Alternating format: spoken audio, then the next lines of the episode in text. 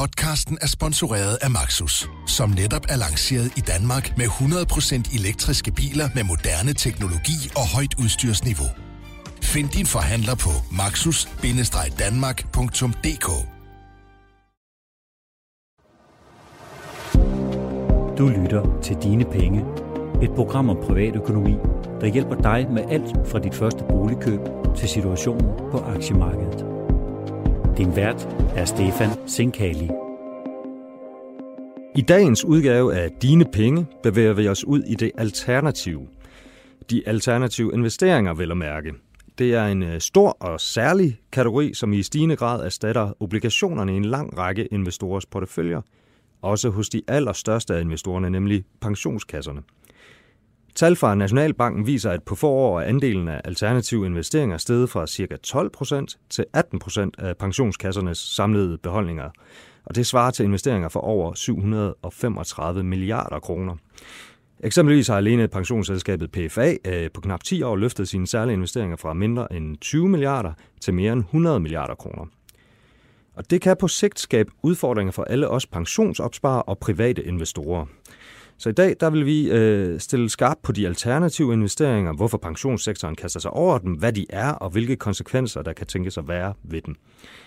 Derfor har jeg inviteret Nikolaj Holt Mikkelsen ind i studiet. Han var tidligere gennem mange år chefanalytiker i analysehuset Morningstar, og er i dag øh, uafhængig investeringsrådgiver med sit eget firma. Velkommen til, Nikolaj. Ja tak. Ja, tak. Kan du måske starte med at forklare, hvad de alternative investeringer, som øh, eksempelvis pensionskasserne har kastet sig over i stor stil, hvad, hvad de er? Det kan jeg i hvert fald.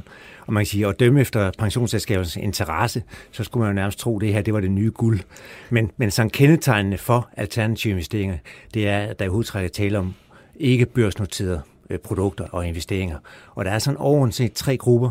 Der er ejendomme, det vil sige udlejningsejendomme, opførsel af ejendom, boligejendom, øh, erhvervsejendomme osv., enten med henblik på udlejning eller videresalg for øjet. Det er det, der hedder private equity. Det er unoterede aktier, så i stedet for at købe en børsnoteret aktie, som for eksempel Novo Nordisk, så går man ud og køber nogen, som ikke er børsnoteret, med henblik på at effektivisere, optimere indtjeninger osv., og så lave et salg senere, hvor man så kan tjene øh, et afkast. Og endelig den store gruppe, sidste store gruppe, det er infrastruktur, det er havvindmøllepark vindmølleparker, det er solcelleparker og, og, og så videre, som den type af investeringer. Så i forhold til sådan traditionelle aktieobligationer, så er det altså et helt andet space, vi har med at gøre. Og hvorfor er det, at man særligt i de seneste fem år i hvert fald har set en stor kapitalbevægelse hen mod øh, denne type investeringer fra pensionskasserne og andre investorers side? Det er rigtigt. Altså, nogen har været i gang i, i, i mange år, men, men det er rigtigt. I, I de senere år er jagten på øh, de her alternative investeringer blevet intensiveret. Og, og det hænger sammen med, at vi har jo nu haft nogle obligationsrenter, som bare er faldet og faldet og faldet. Øh, og, og det vil sige, at i dag har du jo sådan set et obligationsmarked, hvor, hvor du skal regne med at få 0% i afkast. Hvis du så trækker lidt rente fra, noget inflation osv., så vil du altså hver år opleve, at din, øh, din nettoformue bliver mindre. Så derfor er det jo naturligt nok, at pensionsselskaberne begynder at kaste sig over nogle andre investeringer, hvor der forhåbentlig er et, et højere forventet afkast. Så, så det er egentlig i bund og grund, det handler om at få det bedste afkast hjem til sine pensionskunder. Ja, og, og tankegangen er vel øh, i, i bedste fald og teoretisk, at øh, infrastruktur og ejendom, at det har lidt obligationslignende karakter, altså det er langsigtede investeringer med måske ikke verdens højeste afkast, men så øh, formodentlig en relativt lav risiko. Ja, både og, øh, fordi man kan sige, at private equity øh, per, per definition, ja. som er unoteret aktie, bør alt andet lige øh, være mere øh, hvad hedder det, give højere forventet afkast end en børsnoteret aktie, fordi at du har at gøre med nogle investeringer, som er illikvide. Det vil sige, du kan ikke bare gå ud og, og sælge den i morgen, hvis du skal ombestemme dig. Men, men så er det rigtigt, så har du for eksempel nogle ejendomme, jamen der kommer jo hver eneste måned nogle lejeindtægter, som jo på en eller anden måde minder om en rentebetaling. Så, så på den måde har du nogle typer, som minder mere om aktier, og så har du nogle alternative investeringer, infrastruktur også. Hvis du har nogle solcelleparker, som genererer nogle indtægter, du kan have måske involveret i nogle parkeringsanlæg og, og så videre, som også genererer nogle indtægter. Så jeg vil faktisk sige, begge dele dele. Øh, så, så det er både, kan man sige, ja. Og øh, hvis nu, altså fordi øh, os ganske almindelige investorer øh, har jo kunne se ind i det samme rentebillede, som de store øh, professionelle investorer har kunne se ind i, og obligationerne, der ikke giver det, det store afkast. Øh, men kan vi så også, har vi adgang til de her alternative investeringer som, som almindelige investor? Altså det, det er jo et, et det er jo en lukket klub, kan man sige, så, så du kan ikke komme med dine 100.000 kroner og så sige, kan jeg få en del af, af den her vindmøllepark eller, eller øh, den her unoterede, det her unoterede selskab. Øh, så der, kan man sige, kommer man egentlig med på vognen, så, så man kan sige, pensionsselskaberne på vegne af, af, af alle os dødelige øh, danskere, det er jo faktisk dem, der gør det muligt, at man kan komme med og få en del af det. Fordi det handler om, det, det er store summer, altså PFA øh, annoncerede for nylig, at de havde rundet 100 milliarder, så, så der skal relativt store øh, beløb til, for at man ligesom kan blive en del af, af, af det her. Det er også et mere komplekst område, øh, som gør, at den, den typiske dansker næppe kan gennemskue, kan man sige, øh, de investeringer, der er i, i det her felt. Øh, der er også noget i spørgsmål omkring værdiansættelsen af de her aktiver osv. Så det er så grundlæggende er det et, et mindre transparent og mere komplekst øh, gruppe af aktiver, og, og, og dermed skal man egentlig bare være glad for, at, at pensionsselskaberne gør det muligt for en at komme med. Ja, men du kommer jo, du berører en masse sådan, også lidt problematiske ting øh, ved de alternative investeringer, eller potentielt problematiske ting. Altså, fordi det lyder jo meget fornuftigt, at pensionskasserne forsøger at, at sprede deres risiko og forsøger at sikre et vist afkast, når nu obligationerne ikke øh, på samme øh, vis som tidligere, og også forventeligt i et stykke mm. tid endnu, ikke øh, kan skabe et, et nævneværdigt afkast. Men altså, du nævner noget om illikviditet og værdiansættelse. Altså, hvorfor kan det også måske være lidt problematisk for, for danske pensionsopsparere, at, at vores allesammens pensionskasser har kastet sig over det her? Altså man skal grundlæggende have for at, at, at selskaberne gør jo det her for at levere et, et godt afkast til deres kunder. Øh, og ved at kigge væk fra den traditionelle børsnoterede vej, så åbner der så er jo et helt nyt investeringsunivers af, af, af muligheder, hvor man kan gå ud og samle nogle gode investeringer op. Og det er det, de gør, og det er det, vi ser. Problemet, kan man sige, er jo, at, at, at, at lige så vel som hvis, hvis man køber Novo Nordisk i dag, jamen så ved du, at man kan handle den på børsen mellem uafhængige parter, og kommer der ny information om Novo, jamen så vil det lynhul blive afspejlet øh, i, i, i kursen. Men her, kan man sige, du, du får, finder jo rent faktisk først ud af om en årrække i, i, i forhold til, hvornår du købte den. Hvad var egentlig afkastet på den her investering? Fordi undervejs har du ikke samme daglig værdiansættelse af investeringen øh, af uafhængige parter. Og, og dermed kan man sige, kan der jo opstå en, en usikkerhed om, hvad er egentlig værdien af, af, af den her alternative investering? Og så kan man sige, er, er det et problem? Ja, måske, fordi hvis vi har et markedsrenteprodukt, som mange af pensionsselskaberne udbyder nu, hvor der hver eneste måned kommer penge ind, fordi du får løn og noget går til pension. Der er også nogle pensionister måske, som hver måned får en pensionsudbetaling. Det kan også være, at du skifter job, og du tager din pensionsordning fra et selskab og flytter over et andet. Så er det jo ikke helt hensigtsmæssigt, at man måske er lidt usikker på, hvad er egentlig den reelle værdi af investeringen. Fordi, Nej, fordi det, det er vel op til pensionsselskaberne at værdiansætte det løbende. Ja, når altså de, det, det, når det, der ikke er en børs, der gør det. Ja, der er i hvert fald ikke nogen uafhængige parter. Øh, så kan der være flere forskellige måder, som de investerer i det her på.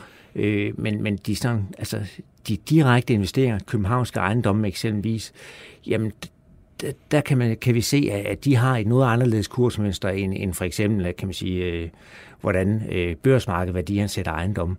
Øh, og, og udfordringen er jo egentlig bare at sige, at hvis man tager sine penge, eller kommer ind, så får man det rigtige beløb med, øh, eller køber man til en, til en rigtig pris. Så det er en af udfordringerne ved, ved alternativer. Øh, og øh, jeg har ikke selv løsning på, hvordan man, man sådan skal løse det, men jeg kan bare konstatere, at der er noget, man måske bør se på og sige, kan man gøre det på en anden måde? Øh. Ja, og så øh, må vi jo også konstatere, at altså, den her tilgang øh, til, til det alternative område er i høj grad sket i opgangstid. Altså det er vel i høj grad sket siden finanskrisen, og på den led så, øh, så har man set en, en, en, en tilstrømning af kapital, og det er også sket i en tid, hvor renterne har været faldende. Vi har, vi har vel endnu til gode at se, hvordan de her alternative investeringer så bliver værdisat øh, i krisetider, øh, hvor folk formodentlig også gerne, store investorer vil prøve at, eller de kan tænkes og gerne vil ud af den. Det er rigtigt. Øh, altså stigende efterspørgsel, det har det med at presse priserne op, og det vil så sige, at det forventede afkast bliver lavere. Så der er ingen tvivl om, at den her generelle større fokus mod alternativer, øh, det, det vil presse prisen på, altså det er jo godt, når man skal sælge, mm. men, men, men mindre godt, når man skal købe, fordi så ens forventede afkast bliver lavere. Øh, men øh, det man kan se, det er, at den, den, den her måske lidt usikkerhed omkring værdiansættelsen gør faktisk, at de her har et meget stabilt kursmønster, hvilket jo er godt i en porteføljesammenhæng. Men, men du har jo ret i, at, at, at den reelle risiko kan måske være langt større, fordi er du tvunget til i turbulente markeder og skal gå ud og, og sælge de her, så vil en køber kræve en overnormal øh, illikviditetspræmie, og så kan det vise sig, at du får et langt større tab, end, end, end det du egentlig har værdiansat øh, øh investeringen til. Så, så det er ikke øh, helt nemt, men, men jeg er enig i, at, at man skal egentlig også have, man skal have en fuld økonomisk cyklus for ligesom at sige, at man kan, har det kunne svare sig. Og er der noget, man særligt skal være opmærksom på i forhold til sin arbejdsmarkedspension? Er der noget, man, hvor man kan også gå ind og se, okay, hvor, hvor eksponeret er jeg øh, mod øh, alternative investeringer? Jamen det kan man altså. De, de fleste pensionsselskaber oplyser på deres hjemmeside øh, fordelingen på, på overordnede aktive øh, grupper, mm. og øh, pensionsselskabernes brancheorganisation øh, kom jo med nogle nye øh, øh, guidelines øh, her fra, fra årsskiftet, hvor, hvor alle selskaber nu skal oplyse om deres fordelinger på øh, 10 overordnede aktivklasser, herunder fire alternativer. Så, så alle kan egentlig gå ind og få et fint indblik i at sige, hvor, hvor meget eller hvor lidt er jeg eksponeret mod alternative investeringer. Kan man også sige, altså for det typisk så er det jo inddel, altså så øh, vil, en, vil man gå ind og så sige, jeg vil gerne have en risikoprofil D, øh, højst risiko, eller en risikoprofil A, mindst risiko. Er der også en fordelingsnøgle der i forhold til alternative investeringer, eller er det lidt mindre upræcist? Nej, jeg vil faktisk sige, altså i forhold til de forskellige produkter, som pensionsselskaberne udbyder, der skal de oplyse de her overordnede allokeringer. Så, så hvis du er D eller B eller høj eller lav, mm. så kan du faktisk også have 20 eller 10 eller 5 år til pension, så kan du faktisk gå ind og se, hvordan er fordelingen på, på ejendom, på infrastruktur, på øh, hvad hedder det, private equity og, og, og hedgefonde. Men det er fire hovedgrupper, men det kan så variere ganske mm. betydeligt øh, nedunder. Men, men, men dog giver det et, et, et udmærket fingerpeg. Og kan man helt undgå at få alternative investeringer ind i sin pensionsportefølje, hvis man nu vil det? Ja, altså det, det kan man i hvert fald nogle steder, fordi mange af pensionsselskaberne har jo som alternativ til deres egne produkter, har de det, der hedder en, en unit link palette, hvor man kan gå ind og vælge nogle, nogle andre produkter end det, som er, er pensionsselskabets eget øh, eller egne produkter. Øh, og, og der vil man så kunne finde nogle øh, investeringsfonde, som, som ikke har alternativer med i øh, porteføljen. Så, så den mulighed har man i hvert fald i, i en række af, af selskaberne. Men vi, vi må jo så også konstatere, at indtil videre har de alternative investeringer jo, jo klaret sig ganske fint sådan afkastmæssigt, hvis man kigger over sådan nogenlunde bred kamp i de sidste fem, fem års tid. Jamen, der er ingen tvivl om, at, at, at, at at altså, det her gør selskaberne for at skabe et afkast til deres øh, kunder, så, så jeg synes, man, man, skal, øh, øh, man skal se øh, positivt på den her øh, øh, trend. Øh, men, men det er klart, at resultaterne af de investeringer, der bliver øh, foretaget i år og, og sidste år osv., der vil vi jo først kunne se, øh, var det nogle gode investeringer, det vil vi først kunne se længere ned af, af vejen om en, om en overrække.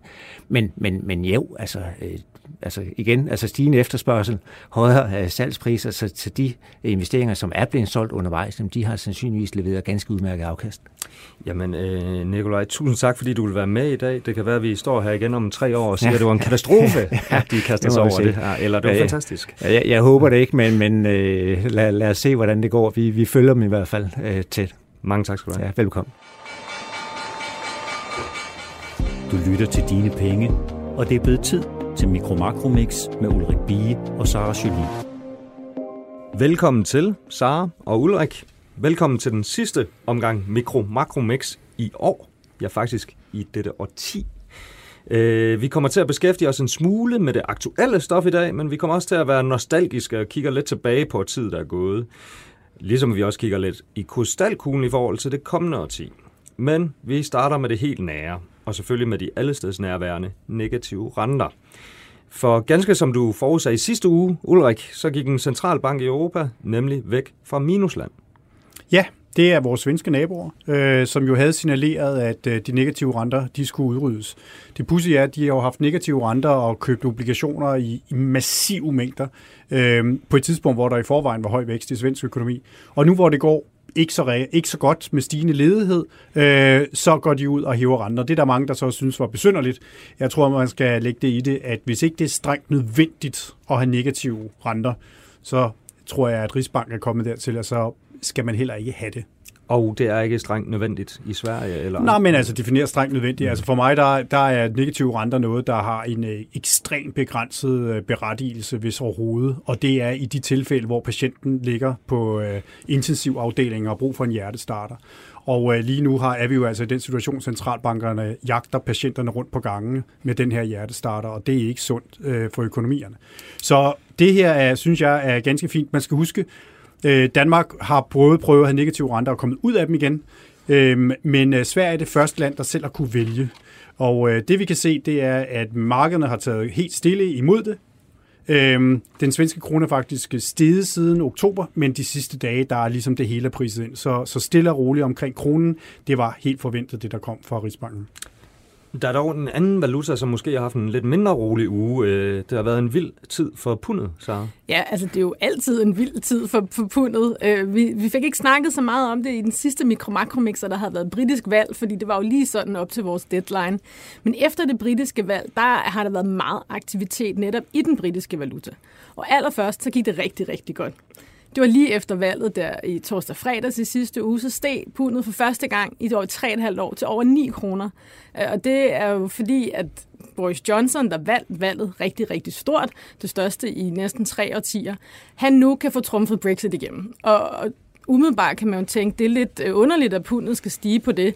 Men det er fordi, der har været så meget øh, usikkerhed omkring Brexit, og det har Ulrik og jeg snakket rigtig meget om. Så bare det, der kommer noget klarhed, det gør, at man simpelthen bliver rigtig glad, og så vil man gerne købe pundet.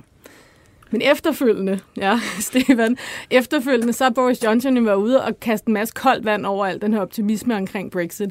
For lige nu lader det ikke så meget til, altså vi kan godt få Brexit igennem i januar, men vi kan måske bare ikke få en handelsaftale med EU, og så er det jo de facto et hårdt Brexit, og det kan man stor ikke lide. Så pundet er faldet tilbage igen ned under 9 kroner, det er faktisk faldet næsten 3 procent på bare en uge, og det er ret meget i valutaverdenen.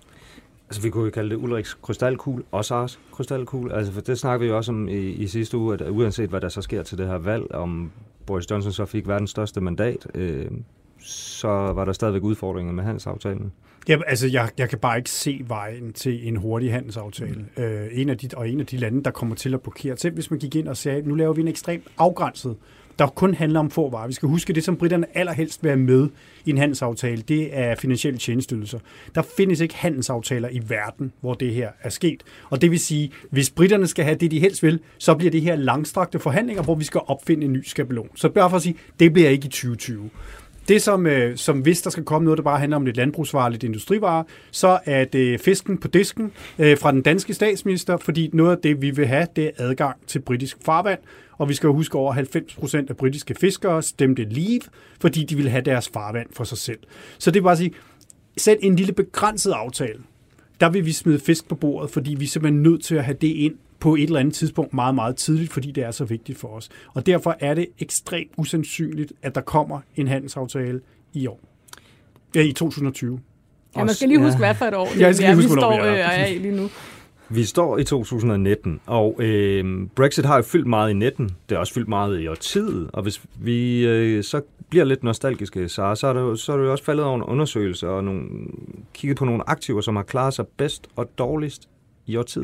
Ja, altså det er jo altid lidt sjovt, altså for sådan nogle aktienørder som mig, så er det skægt, når vi står på sådan tærsklen til noget nyt, om det er måneden, der slutter, kvartalet eller året. Nu har vi et helt årti, der slutter, så det er jo selvfølgelig oplagt at kigge og på, hvad der man kan altid stole på historiske afkast. Jamen altid historiske afkast, men i hvert fald stole på, at det er De det, der er bare sket. ikke noget om fremtiden. De siger dem ikke noget om fremtiden. Øh, men jeg har kigget lidt på nogle rapporter for de forskellige store finanshuse, som har kigget på, hvad der egentlig skete i det her årti. Og vi skal jo lige huske, at vi startede i øh, 2010'erne, er det vel. Det var lige efter finanskrisen i virkeligheden. Så vi kommer også ud af et lidt anderledes udgangspunkt, end vi er nu. Øh, men min opgørelse her, der øh, kan vi starte med centralbankerne, noget som også ligger Ulrik meget på siden. Den centralbank, der har været med allermest aktiv, har I nogen gæt, dreng? ECB? Nej, det er ikke ECB. Det er den brasilianske centralbank. De har sænket renten 25 gange, og så har de hævet den 24 gange. Det bare på 10 år. Øh, hvis vi så kigger på... Øh, de, Men de har ikke lavet opkøb, skal vi lige sige. Nej. Øh, hvis vi så kigger på øh, nogle obligationer, øh, og det er jo også noget, som centralbankerne er en del af, der vi kom ind i 2010'erne, der var der 0 obligationer, altså obligationer for 0 dollar, der havde negative renter.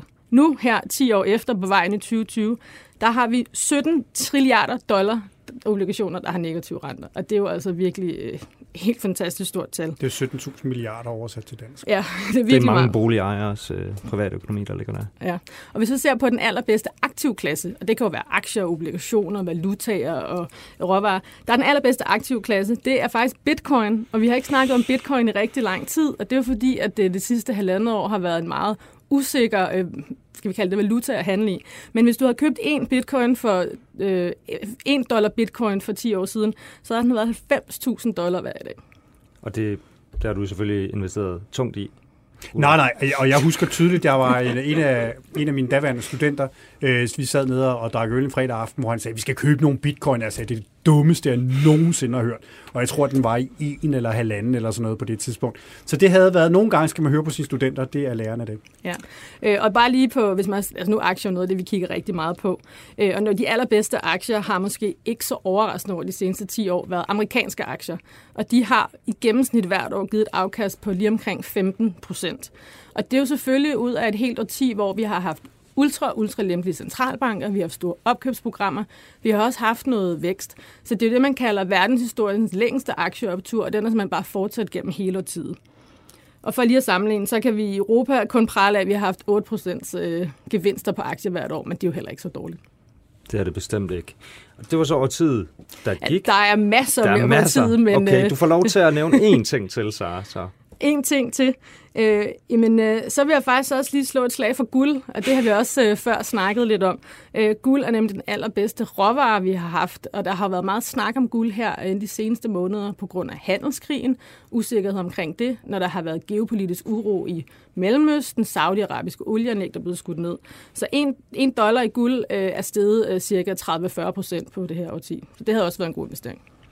Okay, og så det var så tilbageblikket. Øhm, og det har også været et årti, som sagt, med, eller ikke som sagt, men som vi har kunne se, og som vi også har talt om med mange gange i Mikromakromix, med populisme, øh, og et årti, hvor centralbankerne har spillet en hovedrolle. Men hvis vi nu lige kigger lidt fremad, Ulrik, hvad tager vi så med ind i øh, 20'erne? Jo, altså, jeg synes, at Sara har lige beskrevet et, et årti, hvor, hvor festen bare fortsætter, ikke? Altså, jeg ved ikke, hvad det er, vi har sprøjtet op i næsen. Ikke? Altså, der, jamen, det er klart, de negative renter er det, det vi først og fremmest tager med ind i, i det nye årti, og øh, desværre, fordi det er som sagt noget, man skal være meget forsigtig med sådan noget, og øh, jeg tror også, at øh, noget af det, som 2020 vil være præget af, det er en, øh, der er endelig gået hul på bylden i forhold til, til diskussionen om negative renter. Hvis vi skal se, bare se et år tilbage, det vil jeg så også tillade mig for at kigge fremad, i foråret, da, vi, øh, da jeg første gang skrev om negative renter, så en, eller ikke første gang, men hvor jeg på alvor begyndte at skrive om det her, der skrev jeg, at man skulle lade de negative renter slå igennem på almindelige menneskers øh, indlånskonti, fordi ellers får vi aldrig en ordentlig debat om negative renter. Og for en gang skyld fik jeg ret. Fordi det var først, da man i september kom med de negative renter på indlånskonti, at vi for alvor har fået en debat herhjemme om, at det her ikke bare er helt fantastisk, og det er ikke bare boligejerne, vi skal tale om hver gang. Øh, det er, når man, når man gør noget, som øh, egentlig skal virke kortsigtet, og så man bliver ved og ved og ved, og så øh, du ser endnu mere og endnu mere og endnu mere, når det ikke virker, øh, så risikerer man jo, at man får opbygget nogle andre problemer i kroppen. Øh, og, og den økonomiske krop her, den, øh, den, kan, den europæiske krop kan godt få nogle rigtig, rigtig grimme år. Så jeg håber, at det, der kommer til at ske, jeg synes, der er nogle tendenser i ECB, som har en langt mere nuanceret debat allerede end øh, den, vores egen nationalbank på det her område. Øh, det er, at man begynder at sige, at det her er hårdt for bankerne. Og øh, vi har talt om det før, hvordan den europæiske banksektor ligger ned i forhold til den amerikanske.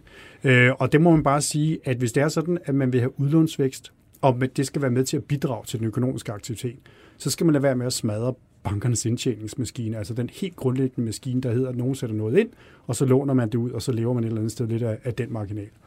Og det er noget af det, som, øh, som man begynder at høre flere og flere centralbanker, chefer i, i euroområdet tale om, og det har de gjort efter, at Draghi er gået på pension. Mario Draghi, der har indført den her politik. Så der er sket en åbning, hvor der er en anden diskussion, end der har været tidligere. Det er næsten det allervigtigste. Og så øh, er det jo ikke kun øh, de negative renter, vi tager ind med ind i det nye årti. Øh, da vi gik ind i det sidste årti, der havde vi en præsident i USA, der hed Barack Obama, og det blev så skiftet ud med en Donald Trump, som i den grad har sat sig på, på dagsordenen verden over, og også øh, ja, gjort en del i forhold til, til verdenshandlen, kan man vel sige, og usikkerheden. Hvordan ser du øh, hans udgangspunkt i 2020? Jamen, det er jo, det er jo så sjovt, at, at ofte så med, med, med Trump, så for det første så lader alt det der med rigsretssag, det øh, er der andre øh, på avisen, der tager sig af, og det er der en god grund til, øh, blandt andet også fordi det ikke har så stor indvirkning på økonomien.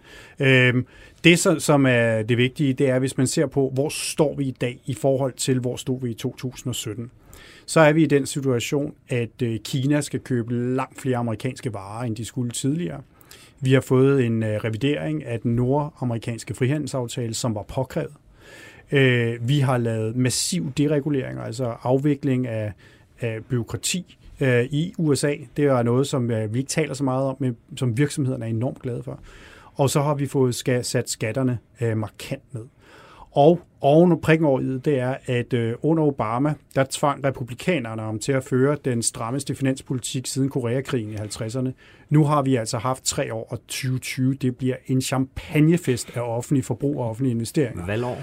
Det er valgår. Og det er jo det, der er hele pointen. Det er, hvis vi ser på alle de parametre, som Trump et eller andet, og olieprisen ligger forholdsvis lavt, som jo også er vigtigt for amerikanerne. Så hvis vi ser på alle de der parametre, som Trump har pillet ved, han står ved så stor apparat, og det larmer og larmer hver eneste gang, men det ændrer ikke på, du kan næsten ikke finde en parameter, hvor han ikke har været inde og pille, hvor han efterlader det for sig selv, ikke nødvendigvis for amerikansk økonomi, og på lang sigt masser af problemer, men i forhold til, hvad der skal ske i november 2020, så har han faktisk drejet knapperne i den rigtige retning, og det betyder også, at amerikansk økonomi igen igen, igen, som den har gjort siden november 2016, da han blev valgt, har overrasket positivt, og det kan den sagtens komme til at gøre i 2020. Der er simpelthen lavet medvind på alle cykelstier, og vi må heller ikke glemme prikken over i nok i forhold til husholdningerne.